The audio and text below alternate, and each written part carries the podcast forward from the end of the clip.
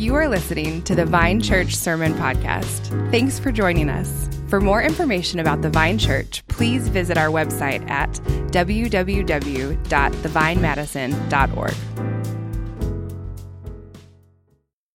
And that's why I'm here. That's why I'm here with you all today. We're going to focus on Jesus on the cross. And I want to also welcome you on October 31st. We celebrate Reformation Day. You just witnessed a reformation of sorts. um, and Reformation Day, we're celebrating uh, 500 plus years of uh, since Martin Luther nailed 95 Theses, church door in Wittenberg, Germany. And if we take ourselves back and we're students of history, we should recognize that Martin Luther's goal was not to divide the church, right? Martin Luther's goal was to refocus the church on the gospel of Christ, on Jesus. And so, uh, what we're going to to do today is to rally around Jesus, rally around the cross, and not let issues divide us. And we just sang a hymn that's written by Martin Luther. He penned the words that are going to be here on the screen. And though this world with devils filled should threaten to undo us, we will not fear, for God has willed his truth to triumph through us. There's lots of things that threaten to undo us in this world, right? politics, COVID things, social issues, etc. We are going to unite around the cross. Amen? Amen. Let's pray. Heavenly Father, we thank you for the opportunity to gather at your feet and at your cross today. Please be with us, and please have your will be done in all of our lives. Thank you for suffering in our place, and may we see you more fully today and walk out of the doors of this building or leave this service much more in touch with who you are and ready to live out our lives as Christians in a world that thirsts for knowledge of you. Amen. All right, so what we're going to do is we're going to pick up with uh, Matthew chapter 27. So you can open your Bible to Matthew 27, turn on your Bible if you're, using the app, that's great. We are going to be in Matthew 27, specifically verses 45 through 56. As was mentioned, we're in a three week series on uh, Jesus, man of sorrows, our joy. And today we're going to look at Jesus as the Son of God. And if you're just here for the first week out of, if this is your first week here, or your first week out of the last three, might feel a little out of touch because we're picking up at the middle of the story. It's like walking into the movie in the la- for the last 10 minutes and seeing the final scene and not having the context. So I would encourage you to read the other 44 verses, maybe even today as we're going through uh, through the scripture. Uh, but where we're going to pick up is with Jesus on the cross. We're going to be in verses 45 through 56. The words will be on the screen, and I'm going to read them for us here.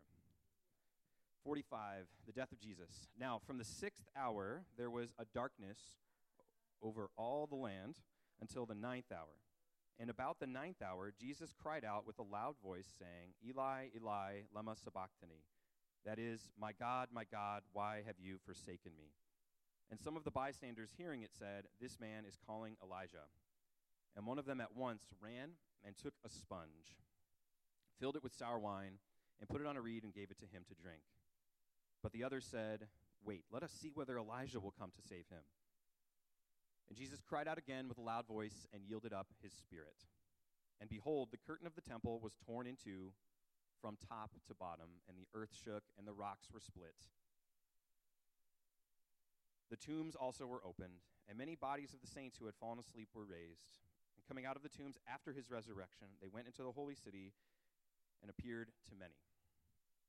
When the centurion and those who were with him, keeping watch over Jesus, saw the earthquake and what took place, they were filled with awe and said, Truly, this was the Son of God.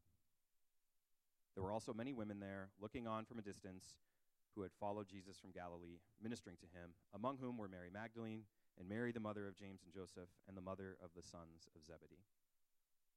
This is the word of the Lord.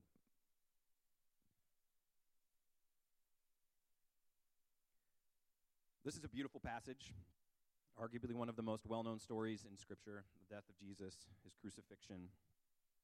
And I, uh, I don't really want to add much to the beauty of what's happening here in these verses. There are people who write entire books, make their entire careers on what we just read. And we have 30 ish minutes to unravel the mysteries of, of, the Trinity and all that the stuff that's happening here. Um, so here's the point. here's the point. Just let the cat out of the bag. Verse 54, this is the, the zenith of this story, I believe. Truly, this was the Son of God. What we're going to do is we're going to spend our time today looking at how this truly was the Son of God. How did this Roman centurion reach that conclusion? How can we be witness to this and reach that conclusion? And then we'll examine the varied reactions to Jesus on the cross and how, how we fit into this story today. So, hope that sounds good. We're going to focus on how Jesus is the Son of God. How did the Roman centurion reach this? Let's break it down. Let's go verse by verse. Verse 45 will be up here on the screen. Now, from the sixth hour, there was darkness over all the land until the ninth hour. Up to this point, Jesus has been on the cross for roughly three hours and then three hours more. Three hours more. We can go back to verse 45 and leave that up there, Emery. Uh, if you're not used to tracking time in the ancient Israelite way, uh, then you might not, or maybe your study Bible or Bible has like a little note that says this is roughly noon to 3 p.m., noon to 3 p.m. or so, which is the peak of daylight, right? The peak of daylight. That's, that's sort of one of the main points here is this is when daylight is the most intense, and yet we have darkness. So, why does this darkness lead to us? Why, why does this point out to Jesus being the Son of God that there's darkness for three hours in the middle of the day? Uh, well, I have a lot of questions about this, as I'm guessing some of you do. Like, how did this happen? Um, some people posit it's a solar eclipse. Passover happens during a full moon. Solar eclipses happen, so I'm told, during the new moon. I'm not an astronomer. So it doesn't seem that that would be the likely explanation here. Um, was it a sandstorm? We don't. Honestly, we don't know. And here's the thing Matthew, as we're going to see time and time again here, is not about explaining the how, he's explaining the why. His audience are people who had firsthand witness accounts available to them, right? In the first century, Matthew would have been writing to people who could talk with people who were there. What Matthew's getting at is the why. Why is this important to us that there was darkness over the land for three hours? So why? Let's let's think about the the, the context here. This is darkness over the land for three hours. Now, darkness, is there, are there any other mentions of darkness over the land, maybe specifically around Passover? Because that's when this is happening. This is all happening on Passover. We're going to see that repeat. Was there ever darkness in Passover? Oh, yes. I remember that there were 10 plagues, right? There were 10 plagues. There was, you know, frogs and boils and all that sort of stuff. The ninth plague was darkness over the land. The ninth plague, plague was darkness over the land. So, and that's the second to the last plague, so there's something that's going to come after the darkness. Does anybody know? Bible trivia. What was the tenth plague? The death of the firstborn son. Ding, ding, ding.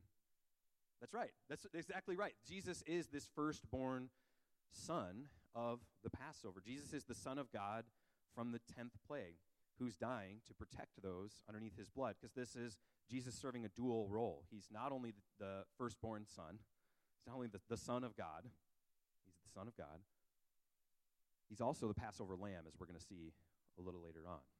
So this darkness immediately precedes the death of the Son. Truly, this is the Son of God.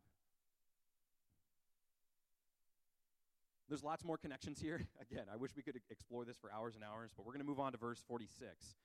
Verse 46 will be on the screen. And about the ninth hour, Jesus cried out with a loud voice, saying, Eli, Eli, lema sabachthani, that is, my God, my God, why have you forsaken me? Here's Jesus. If you know about the, the- theology of the Trinity, Jesus is fully God, fully man, and somehow he is forsaken here, and this is a, a big ball to unravel, and we just we we're not going to get to that today, but I encourage you in your city groups to discuss some of these ideas and how Jesus may feel forsaken. But, but look at how, what he's quoting. He's saying, My God, my God, why have you forsaken me? Why is he quoting that? Why is he saying, My God, my God, why have you forsaken me? I think there's two main reasons. There's two main reasons why he's saying, My God, my God, why have you forsaken me? One, Jesus is in agony, and not just agony that I think we understand. Last week, James was uh, preaching on, James D was preaching on the, the crucifixion and like nails and blood and, and the, the torture, the physical torture, I think we understand. But the darkness over the land, the cup of wrath, like soul level torment, I think is a little beyond our comprehension, especially as Jesus is drinking this cup of wrath for us. We, we addressed that a couple months ago now. So I think Jesus is actually in agony. He's feeling this anguish. Why have you forsaken me? This is a, an abandonment I don't think we can fathom. He's not just suffering at a bodily level, he's suffering at a soul at a soul level. And, and John Calvin, he's a famous reformer, has a quote. I'm going to include that quote here on the screen for you. I think that, that does a great job of summarizing this. If Christ had died only a bodily death, it would have been ineffectual. Unless his soul shared in the punishment, he would have been the redeemer of bodies alone. He paid a greater and more excellent price in suffering in his soul the terrible torments of a condemned and forsaken man. So Jesus is undergoing this punishment, this, this, this agony that only the Son of God could truly take on. But I also think there's a second reason why he's giving us this quote. Most of the time when Jesus addresses God the Father, he says, Father. That's why we get, you know, the Our Father prayer. But look at here, he's saying, My God, my God, why have you forsaken me? He's quoting from Psalm 22. You may have like a little footnote that says he's quoting from Psalm 22. And this is where it gets really exciting for me. This is Psalm 22 is out of control with the amount of connections between Psalm 22 and what Jesus is going through on the cross. And what you need to know about Psalm 22 is that it was written a thousand years before Jesus was crucified. This was written by King David a thousand years ago. Think about something a thousand years ago that was written about the Badgers beating Iowa in football yesterday or something. Like that would be you would be that would be great. You would have, I guess, gambled really well on that. Uh, but this is about prophecy fulfilled in Jesus. There's no analogs between what we're about to read and what's happening in uh, with, with what happens in David's life and what we're going to read about here. We're not going to read the whole psalm, but I want you to examine this and think this psalm points to Jesus being the Messiah, being God's son. There's, let's, let's just dive in here. Uh, verse 1 is in Psalm 22 says, My God, my God, why have you forsaken me? Why are you so far from saving me, so far from my cries of anguish? And this is exactly the anguish we just talked about, right? The cries of anguish, his feeling abandoned. But let's look at 6 through 8 now. We're going to fast forward a little bit. But I am a worm and not a man, scorned by everyone, despised by the people. All who see me mock me. They hurl insults, shaking their heads. He trusts in the Lord, they say. Let the Lord rescue him. Let him deliver him, since he delights in him. This is tied directly to the passage, right? With the people scoffing. If you want to talk about the Toloth worm up there, I'm happy to talk with you about that later on. There's some really great imagery. But uh, moving on to, to 16, let's keep going on. Psalm 22, 16. Dogs surround me, a pack of villains encircles me. They pierce my hands and my feet. All my bones are on display. People stare and gloat over me. They divide my clothes among them and cast lots for my garment. This was written a thousand years before Jesus was crucified. And in fact, crucifixion was invented 600 years after this was written piercing my hands and feet. The Persians invented crucifixion. It wasn't around when David was king. What else could this be? I, I propose it to you. What else could this be if not prophecy about Jesus, the Son of God? Dividing my clothes and casting lots. We've just read about this. We've just read about the scoffers. 26 through 28. Let's keep going. What, who else could this describe besides Jesus? The poor will eat and be satisfied.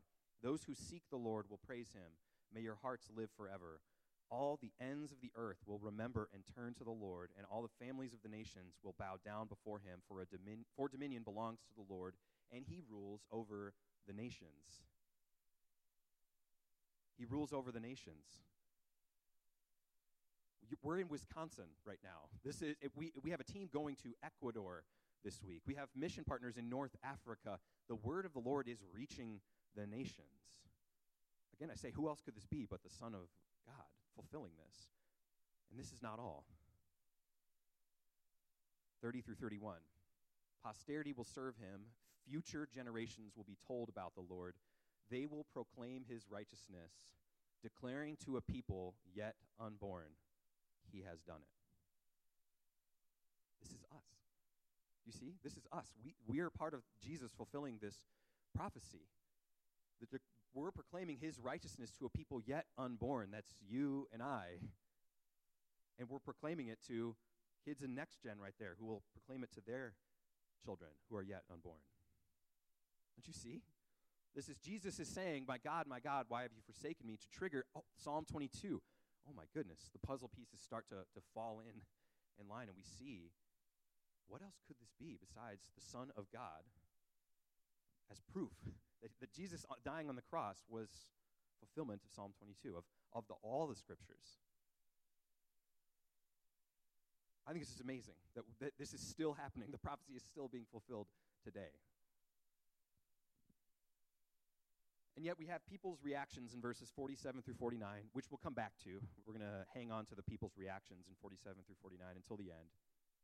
Uh, let's actually look at verse 50. All right, we're going to keep going through through Matthew, ma- back to Matthew 27, 50.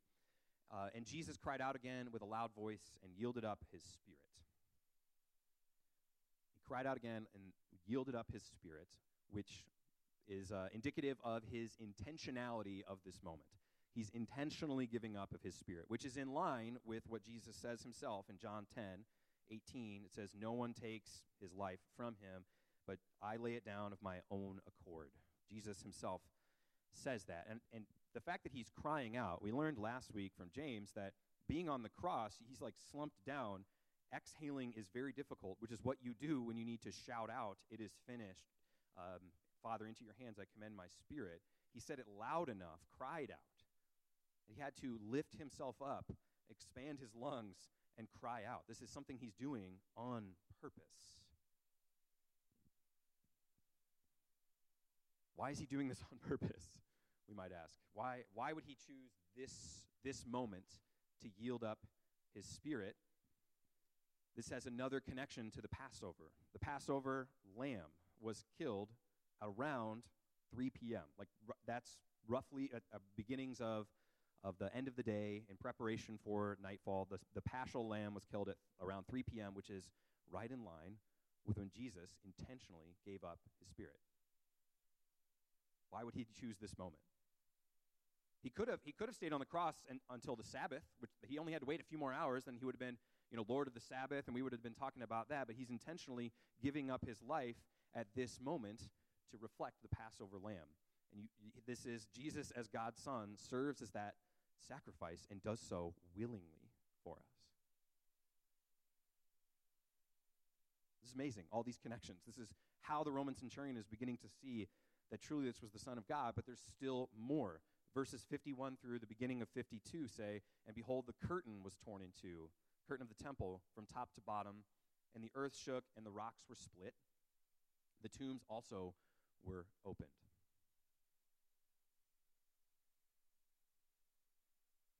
I'm not a geologist, uh, but there is evidence. We'll start with the earthquakes, and we'll talk about the, the curtain as well. But uh, there, there, the University of Texas in the last 10 years, I, I, haven't, I haven't linked to this article if, you inter- if you're interested. They studied that there was a major earthquake around 30 AD centered in Judea. So there's evidence for this, like this earthquake happening. It's very cool. Um, but again, Matthew doesn't talk about the how, he's talking about the why. Right? So the earth is being split. We also have that in combination with the curtain. The curtain. We need to know a little bit about the curtain to understand this. So I have an image. This is from the ESV Study Bible. And this is actually of the tabernacle and not the temple. The tabernacle was like a mobile version, a mini mobile version of the temple, uh, pre temple. And we're actually talking about the, cur- the second curtain there, not the first one, but the second one. And what that curtain did was it protected the space called the Holy of Holies. And that was supposed to be a separation between that area of the temple and then the rest of it. Uh, the Holy of Holies was not for people. Uh, it, that we didn't really want people going in there except once a year, and uh, only after a, a big amount of purification, a large amount of purification. So that curtain was there to, to shield the Holy of Holies from the priests who were would have been filled with sin and unclean. So you wouldn't like fall in, right? And this is the curtain that is that is tearing from top top down. Um, and this serves a, a, few purposes. One, you can see that, that when the curtain tears, there is no longer this separation. There's no longer this separation, which is incredibly meaningful. And, and that's one level of its meaning, meaningfulness, I guess. We, we have the curtain is also this blue color. You see it there in this blue? It's this big, thick blue curtain. It's about an inch thick. It's to prevent people from like accidentally falling in and then they're toast in the in the Holy of Holies. It's this big, thick, 60 foot by 30 foot, one inch thick curtain, which is just that's that's a lot of fabric. and so this is clearly an intentional rip. And if it's blue, why is it blue? Uh, well, here's the here's the deal.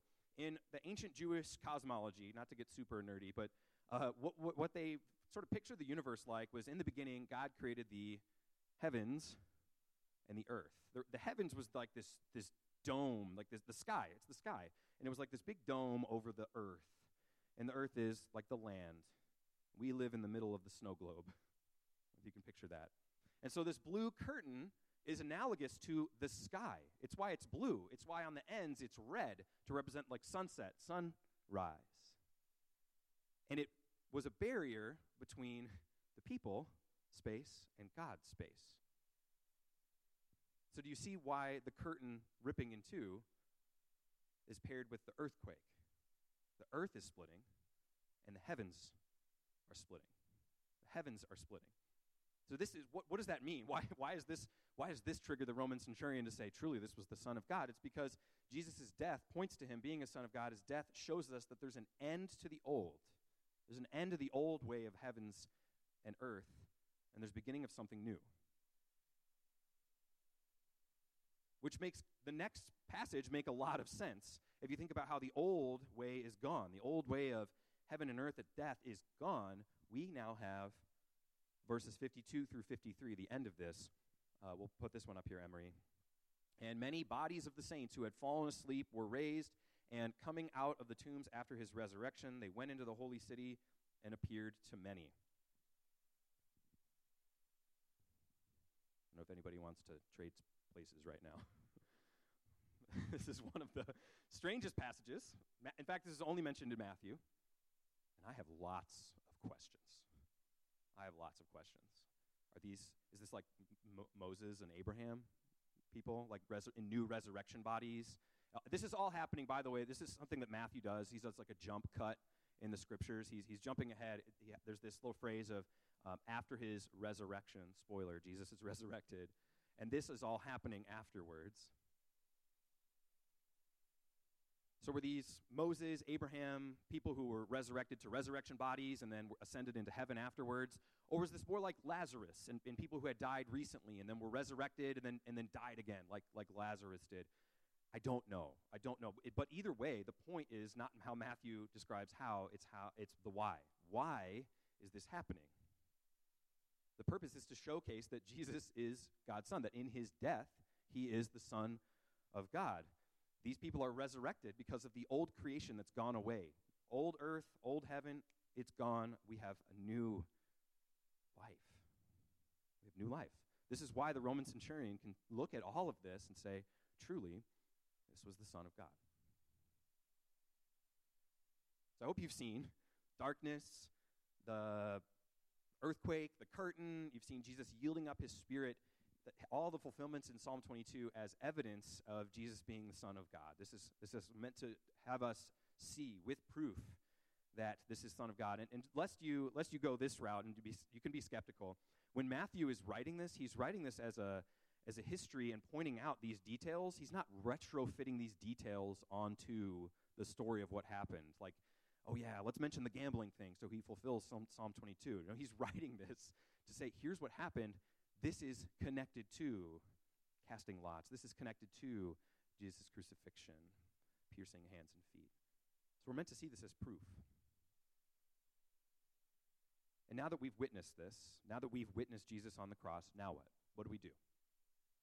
Well, we're going to take our cue from uh, four different reactions that people have. So if you want to get into the application mode of the sermon, it's going to be this part. How do we apply this to our lives? Jesus is truly the Son of God. Verse 47, though, we have our first reaction. So we can go there now. Some of the bystanders hearing it, after Jesus saying, My God, my God, why have you forsaken me? Hearing it said, This man is calling Elijah. This man is calling Elijah. Jesus did say Eli. I could see why they would think that. They were, I would say these people were confused.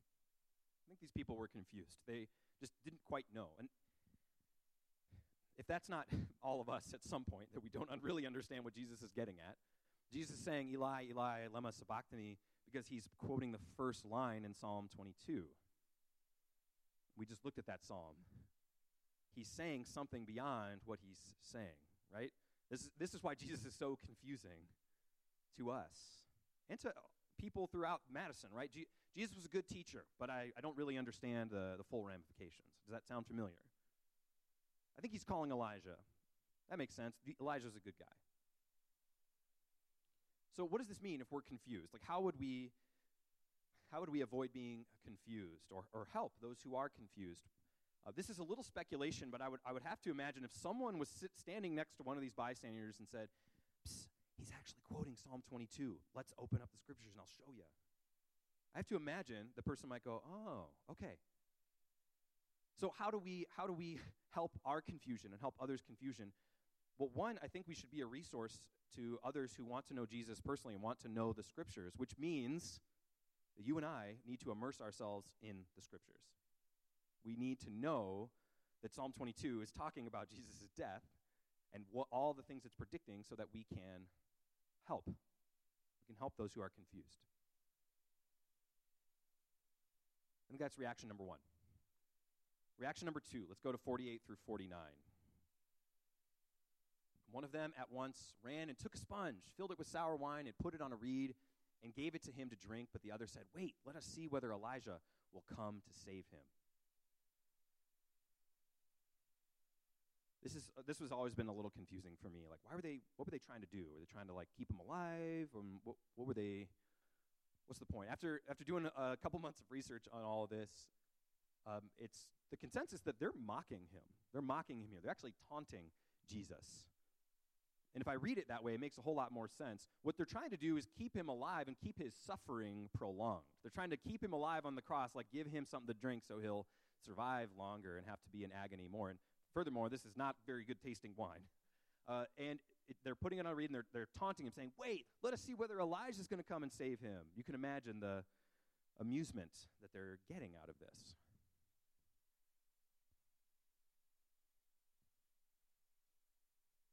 How does this compare to us today? Are there any people who would look at what we're doing here, witnessing what's on the cross, and think it's a joke? It's just amusing. Scoffing, right? And, and honestly, if we're all honest, Romans 3 says we're all sinners. We all have sinned. We're all enemies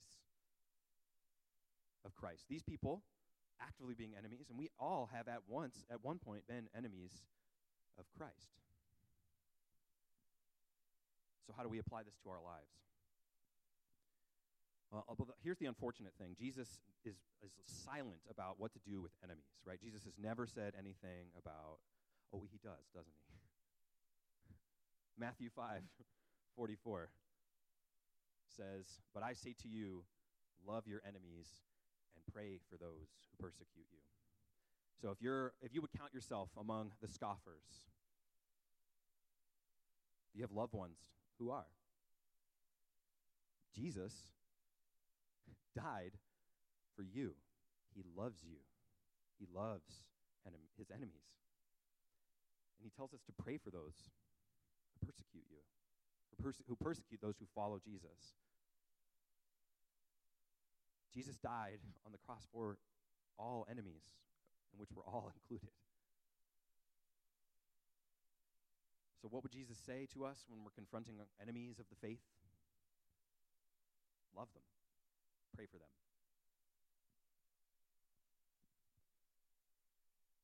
That's reaction number two confused people, enemies.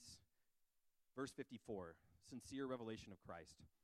We'll put the, the verse up here. I think this is the, the centurion and those who are with him. They are watching this. They see the earthquake. They're filled with awe, and they said, Truly, this was the Son of God. Who's the centurion? Why does this matter? Why, does, why is the centurion called out here? You have to remember what a centurion was. This is a battle hardened Roman soldier. He may have held Jesus down, may have nailed into Jesus' wrists, may have whipped him. We don't know. We don't. But certainly he's been witness to all of this and been a part of it. It's not Peter. It's not John who's having this revelation. It's the centurion, it's the outcast, the outsider who has the realization after witnessing all that we have witnessed today in these scriptures that says, truly, this was the Son of God. It's the centurion. This is his moment of conversion.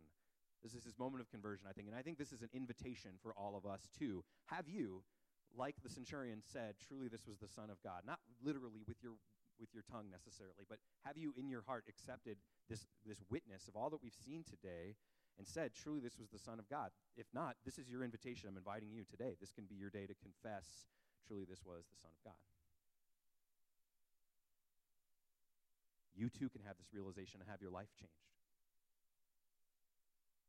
We have a, uh, here's, here's another verse from 1 Peter 2.24. It says, He himself bore our sins in his body on the tree that we might die to sin and live to righteousness. By his wounds you have been healed. This is the word for you today. This is the word for the centurion.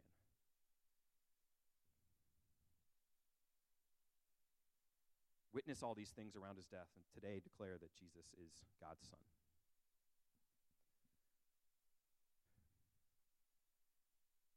Our final reaction, I think, are the people who've had this realization before. For so, for, so for those of you that had this realization, you say, Yes, I remember this moment where I, I, I can picture the beauty and the sorrow of Jesus on the cross. Now what? Verses 55 through 56. There were also many women there looking on from a distance who had followed Jesus from Galilee, ministering to him, among whom were Mary Magdalene and Mary, the mother of James, and Joseph, and the mother of the sons of Zebedee. These women are faithful when others have fled. These women are faithful when others have fled. And again, this is not Peter having this realization. Look in, look in uh, verse 61, just fast forwarding a little bit. They're sitting outside the tomb waiting. Who's waiting? The women, the outcasts at this point. This is not the church leaders' job to live faithfully. It's not just their job to live faithfully. Living faithfully, ministering to Jesus, waiting. This is held by the social outcasts and those who retain their faithfulness despite their circumstances. They're, they're, they're mourning Jesus here, and there was a prohibition on mourning those in, uh, who were executed by the Romans. There was a prohibition against it. So they are being faithful despite prohibitions against doing so, too. This is our, this is our lesson for us. Should we be confused? We immerse ourselves in the scriptures. Should we be enemies or encounter those who are, we love and pray for them should we have that moment of realization, we can, like the centurion, confess daily, truly this was the Son of God, and that causes us to walk faithfully, to live faithfully, and to wait. Jesus promised he would be resurrected, and he was three days later. Jesus promised he would come again, and we're still waiting. Let's wait faithfully on the Son of God. Let's pray. Heavenly Father, we ask for you to be merciful to us. We ask for you to allow us more time to absorb who you are, that there's no end to the amount of words that could be written about the beauty of your death on the cross, what it meant, what this sacrifice meant. Lord, may we encounter you this week. May we confess with our lips, truly, this was the Son of God. And for those that are experiencing this realization for the first time today, Lord, I ask your protection on their hearts, that that that all of us leaving the service would wait faithfully. We would immerse ourselves in scriptures. We would love those who are your enemies. That includes us, Lord. Thank you for loving us. Thank you for being the man of sorrows, yet our joy. Lord Jesus, in your name we pray. Please come again. Amen.